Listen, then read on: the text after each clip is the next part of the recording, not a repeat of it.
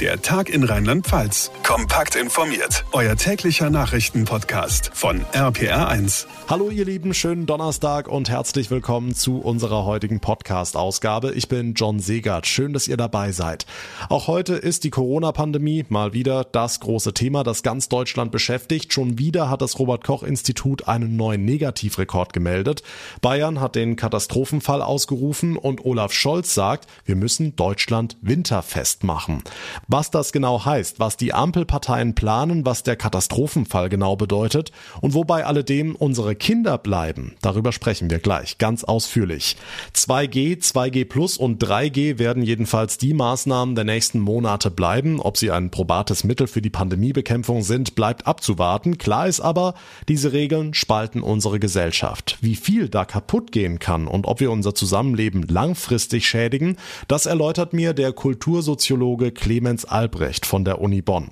Außerdem ist mir Merle Spellerberg zugeschaltet. Sie ist Bundestagsabgeordnete der Grünen und konnte sich vor kurzem ein Bild von der schlimmen Situation im polnisch-belarussischen Grenzgebiet machen, wo tausende Geflüchtete Nacht für Nacht bei eisigen Temperaturen im Freien verbringen müssen.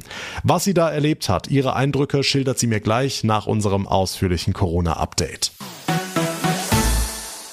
Die Infektionszahlen sind auf einem neuen Allzeithoch. Heute 50.000 neue Fälle innerhalb eines Tages. Für den vermutlich neuen Bundeskanzler Olaf Scholz allerhöchste Zeit, Deutschland winterfest zu machen. Heute in einer Woche sollen Bund und Länder zu einer weiteren Ministerpräsidentenkonferenz zusammenkommen. Das Ziel neue und weitreichende Schutzmaßnahmen. Maike Korn aus der RPA1 Nachrichtenredaktion. Wie genau sollen die aussehen? Was haben die Ampelparteien vor? Also es sollen drei wichtige Sachen umgesetzt werden. Erstens, die Impfzentren machen wieder auf. Zweitens, Corona-Tests werden wieder kostenlos, und zwar für alle. Und drittens, 3G wird auch am Arbeitsplatz eingeführt. Man muss dort arbeiten, wenn man geimpft ist, genesen oder aber einen Test haben, und das ist eine notwendige Verbesserung bald Kanzler Olaf Scholz heute Vormittag im Bundestag. Wichtig sei, dass alle 3G oder auch 2-Regelungen kontrolliert würden, so Scholz weiter. Die Union als Oppositionsführerin ärgert sich darüber, dass die epidemische Lage Ende November ausläuft. CSU-Landesgruppenchef Dobrindt sagte dazu. Sie verlassen geradezu das Team Vorsicht und Sie gehen ins Team Versuchen wir es mal. Das reicht aber nicht. Dass es Unionskollege Jens Spahn war, der die epidemische Lage als allererstes auslaufen lassen wollte, wurde dagegen nicht erwähnt. Kritik an den Ampelplänen gab es auch von Linken sowie der AfD. Die hat heute sogar einen Freedom Day gefordert. Der dürfte wohl angesichts der hohen Infektionszahlen sehr weit entfernt sein. Und die Debatte um eine Impfpflicht hat jetzt auch wieder ordentlich an Fahrt aufgenommen. Ne? Genau, der Deutsche Ethikrat, also nicht irgendwer, hat zumindest die Prüfung einer Impfpflicht für bestimmte Berufsgruppen angeregt. Und zwar für Berufe, die mit besonders gefährdeten Menschen zu tun haben. Pflegekräfte oder Krankenhauspersonal und Ärzte.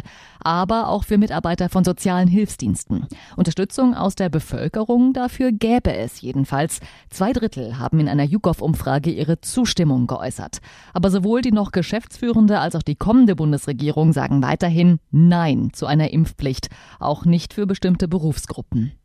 Okay, lass uns einen genaueren Blick auf die Zahlen werfen. Hier in Rheinland-Pfalz ist die Inzidenz wieder ein Stück nach oben gegangen, liegt heute bei 160 und auch die Zahl der Intensivpatienten ist leicht gestiegen. Also aller Voraussicht nach werden wir spätestens nächste Woche Warnstufe 2 erreichen. Welche Maßnahmen dann für wen gelten, will das Kabinett in Mainz am kommenden Dienstag diskutieren. Maike, in Bayern ist die Lage dagegen deutlich angespannter. Im Freistaat liegen Infektions- und auch Todeszahlen weiter über dem Durchschnitt und deshalb hat Ministerpräsident Söder inzwischen den landesweiten Katastrophenfall ausgerufen. Was heißt das konkret? Ja, in erster Linie mehr Möglichkeiten für die Behörden und Organisationen, die Corona-Schutzmaßnahmen umzusetzen. Beispielsweise können Versammlungen verboten oder andere Grundrechte eingeschränkt werden. Wenn es hart auf hart kommt, dürfen die Behörden im Katastrophenfall auch anordnen, dass niemand mehr seine Wohnung verlassen darf. Markus Söder gehen die Ideen auf Bundesebene einfach nicht weit genug für die aktuelle Entwicklung. Olaf Scholz hat heute gesagt, äh, man müsse jetzt gut über den Winter kommen und man müsse Deutschland winterfest machen. Man kann bei einem stürmischen Winter nicht mit Sommerreifen fahren. Wieder mit Söder-typischen Metaphern gespickt. Sein Appell 2G, wo immer möglich. 3G am Arbeitsplatz. Das hat Scholz heute so angekündigt und auch er fordert eine Impfpflicht für bestimmte Berufsgruppen. Außerdem müsse über die kommenden Veranstaltungen gesprochen werden. Allen voran die Weihnachtsmärkte. Bayern hatte ja eigentlich geplant, dass der Glühwein ohne 3G, 2G, Maske und Abstände möglich ist. Angesichts dieser Zahlen natürlich völlig abwegig. Aber auch dafür müsse es eine einheitliche Regelung geben, sagt Söder. Aus meiner Ansicht ist das Mindeste, das Mindeste Maske, ist das Mindeste, was man da machen kann.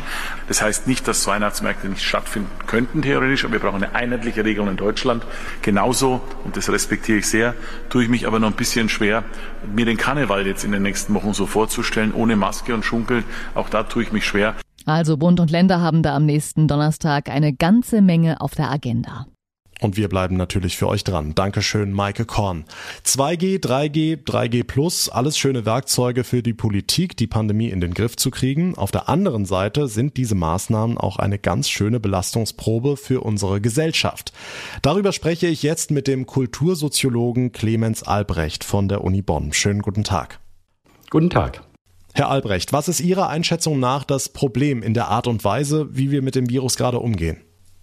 Das Problem ist die Corona-Müdigkeit, die sich eingeschlichen hat. Es gibt so etwas wie einen kollektiven Beschluss, eigentlich das normale Leben wieder aufnehmen zu wollen. Aber die Pandemie erlaubt es eben nicht. Das ist die schwierige Phase des Übergangs von Pandemie in Endemie. Und wir müssen schauen, dass wir sie mit politisch klugen Entscheidungen und möglichst wenigen Nebenfolgen gestalten. Hm, eine dieser Entscheidungen ist die 2G-Regel, sehr umstritten. Sie soll helfen, die Pandemie in den Griff zu kriegen und gleichzeitig ungeimpfte überzeugen, sich doch noch den Peaks abzuholen. Was würden Sie sagen? Hilft die Bevorzugung von Geimpften und Genesenen im Kampf gegen Corona oder droht sie vielmehr unsere Gesellschaft zu spalten? Ja, das droht sie. Wenn ich mit meinem Nachbarn in Streit gerate, weil ein Ast meines Baumes Blätter auf sein Grundstück ähm, wirft, dann wird dieser Streit sich auf andere Gebiete ausdehnen. Ähnlich ist es mit Leuten, die vom Staat zur Impfung gezwungen werden. Sie werden dieses, diesen Widerstandswillen gegen den Staat auf andere Gebiete ausdehnen. Wie könnte die Politik Ihrer Einschätzung nach weitere Menschen zur Impfung bewegen? Man muss sich die Gruppen im Einzelnen anschauen und dann eine zielgruppenspezifische Impfkampagne machen. Die Uneinsichtigen und die medizinisch notwendig nicht geimpften braucht man gar nicht zu überzeugen. Aber diejenigen, die von den Informationen erreicht werden könnten, die sollte man zu erreichen versuchen. Jetzt haben wir gerade gehört, Bund und Länder wollen sich nächsten Donnerstag zusammensetzen, um weitere Corona-Regeln zu besprechen.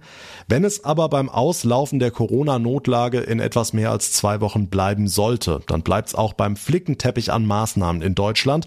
Heißt, in jedem Bundesland sind die Zugangsregeln für geimpfte, Genesene und Getestete andere und die Diskussion überlagert ja gerade alles. Es verstärkt die Unsicherheiten, wie mit der Pandemie umgegangen wird. Wir beobachten in der Politik eine große Vielstimmigkeit der Maßnahmen und Vorschläge, aber diese Vielstimmigkeit führt nicht zu einem einheitlichen Konzept. Man hat den Eindruck, dass die Politik selbst hin und her getrieben ist zwischen unterschiedlichen Zielen, die sie verfolgt. Den Lockdown vermeiden, aber die Inzidenzzahlen senken. Sagt der Kultursoziologe Clemens Albrecht. Vielen Dank für Ihre Einschätzung. Bitte, gerne geschehen. Die Lage an der belarussisch-polnischen Grenze spitzt sich weiter zu. Immer mehr Migranten sammeln sich dort und verbringen Nacht für Nacht frierend in einem provisorischen Camp. Die EU wirft dem belarussischen Machthaber Lukaschenko vor, gezielt Menschen aus Krisenregionen einzufliegen und dann in Richtung der EU-Außengrenze zu schicken. Man arbeite an einer gemeinsamen Antwort, heißt es. Vizekanzler Scholz hat harte Konsequenzen angekündigt. Bundesaußenminister Maas sprach von einem skrupellosen Spiel Spiel mit Menschenleben. Mir zugeschaltet ist jetzt die grünen Bundestagsabgeordnete Merle Spellerberg. Frau Spellerberg, Sie haben sich erst vor kurzem ein Bild von der Lage in der Grenzregion gemacht. Was haben Sie vor Ort erlebt? Mit wem konnten Sie sprechen? Wir haben vor Ort zum Beispiel mit äh, BürgermeisterInnen und Geflüchteten ähm, gesprochen. Und gerade von den Geflüchteten haben wir gehört, dass diese auf der belarussischen Seite ähm, nichts als Regenwasser und Blätter von Bäumen ähm, hatten, um zu überleben. Dabei ist auch zu bedenken, dass der Winter vor der Tür steht. Es sind jetzt schon teilweise Minusgrade. Es ist eine humanitäre Notlage. Hm, nun waren Sie in der Grenzregion unterwegs. Direkt an die Grenze sind Sie aber gar nicht rangekommen, oder? Das ist richtig. In diese drei Kilometer Sperrzone kommt weder Presse, keine Hilfsorganisation, keine internationalen BeobachterInnen. Das heißt, es ist in einer gewissen Art und Weise wissen wir, dass da bestimmte Menschenrechtsverletzungen passieren, aber de facto unter dem Radar der Öffentlichkeit. Also es gibt keine ähm, Beobachtung. Wie kann man Ihrer Meinung nach die ganze Situation lösen? Wie kann sich die Lage an der Grenze entspannen? Ich denke, es wäre anmaßend, in dieser hochkomplexen ähm, Lage in der Kürze der Zeit eine finale Lösung zu präsentieren. Klar ist aber, dass die Geflüchteten, die auf der einen Seite von ähm, Belarus an die Grenze gebracht werden, dann von polnischer Seite zurückgeschoben werden und dann wieder auf ähm, belarussischer Seite mit brutalster Gewalt zurückgeschoben werden, dass die aus diesem Kessel raus müssen. Das kann nicht bleiben. Wenn wir nichts tun, werden diese Menschen in großen Teilen sterben sagt die grünen Bundestagsabgeordnete Merle Spellerberg. Vielen Dank. Sie hat sich kürzlich ein Bild von der dramatischen Lage an der belarussisch-polnischen Grenze gemacht. Und damit zu weiteren wichtigen Meldungen vom Tag mit Franka Wolf aus der RPA1 Nachrichtenredaktion. Schönen guten Tag. Gute Nachrichten für die Ampelparteien in einer schwierigen Phase der Koalitionsverhandlungen. SPD, Grüne und FDP können voraussichtlich mehr Steuereinnahmen verplanen als gedacht. Die Steuerschätzer gehen davon aus, dass bis 2025 rund 179 Milliarden Euro mehr in die Kassen von Bund, Ländern und Kommunen fließen als noch im Mai vorhergesagt. RPA1-Reporterin Ursula Winkler. Langsam kommt die Wirtschaft wieder raus aus dem Krisenmodus. Noch mit Hindernissen wie etwa Lieferproblemen, aber der Aufschwung kommt. Die Experten Experten rechnen wieder mit mehr Steuergeldern. Sie schätzen, allein der Bund wird im kommenden Jahr knapp 14 Milliarden Euro mehr einnehmen als zuletzt angenommen. Insgesamt können dann rund 328 Milliarden verplant werden. Und so verkündet Olaf Scholz als noch Finanzminister eine gute Nachricht für seine potenzielle Ampelkanzlerschaft. Denn SPD, FDP und Grüne wollen keine Steuererhöhungen und auch nicht an der Schuldenbremse drehen. Sie haben aber teure Pläne. 50 Milliarden Euro mehr als bisher sollen allein in Klimaschutz, Digitalisierung und Bildung fließen. Jedes Jahr.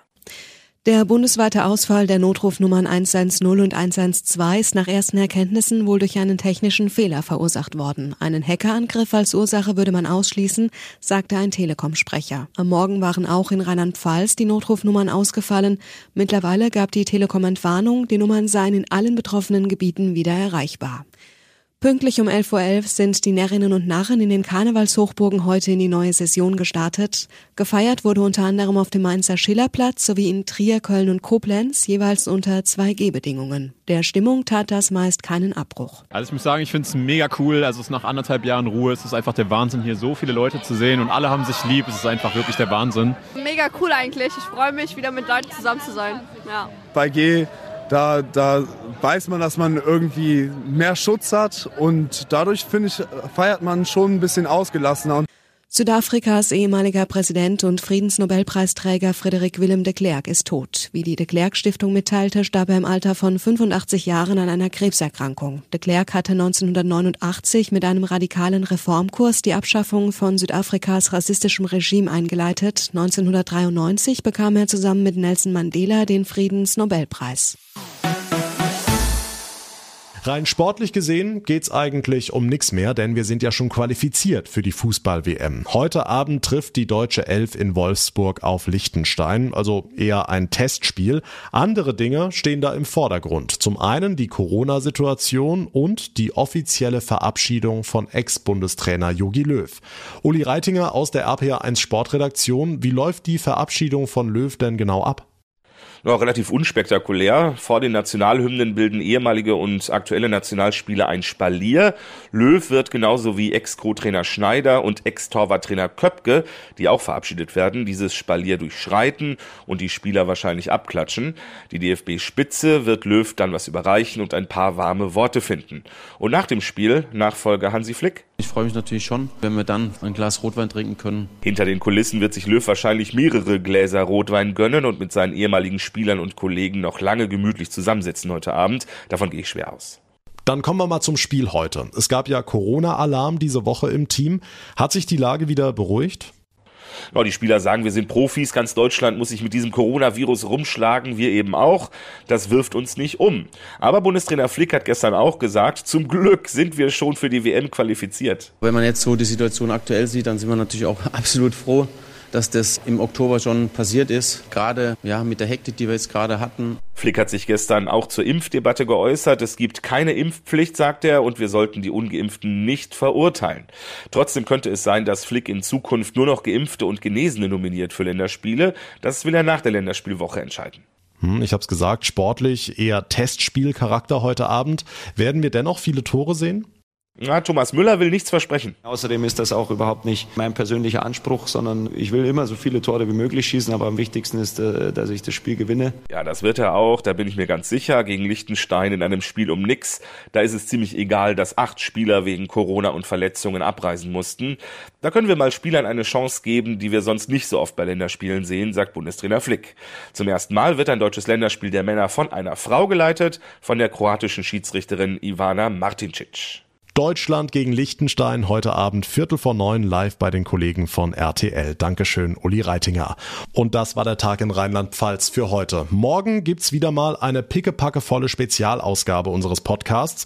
Ein Leben mit Diabetes. Wir sprechen mit einigen Experten darüber, wie gefährlich die Krankheit werden kann, wie viele Betroffene eigentlich in Deutschland leben, an welchen Symptomen ich Diabetes erkennen kann, inwieweit ein normales Leben möglich ist und, und, und. Jetzt schon mal vormerken für die morgige Ausgabe Ausgabe und im Laufe des Wochenendes werden wir dazu auch viele Inhalte auf unserer Instagram-Seite veröffentlichen. Könnt ihr jetzt gerne schon mal abonnieren. Den Link findet ihr in der Beschreibung der heutigen Folge. Mein Name ist John Segert. Ich bedanke mich ganz herzlich für eure Aufmerksamkeit. Wir hören uns dann morgen wieder. Bis dahin alles Gute, eine gute Zeit und vor allem bleibt gesund. Der Tag in Rheinland-Pfalz, das Infomagazin, täglich auch bei RPR1. Jetzt abonnieren.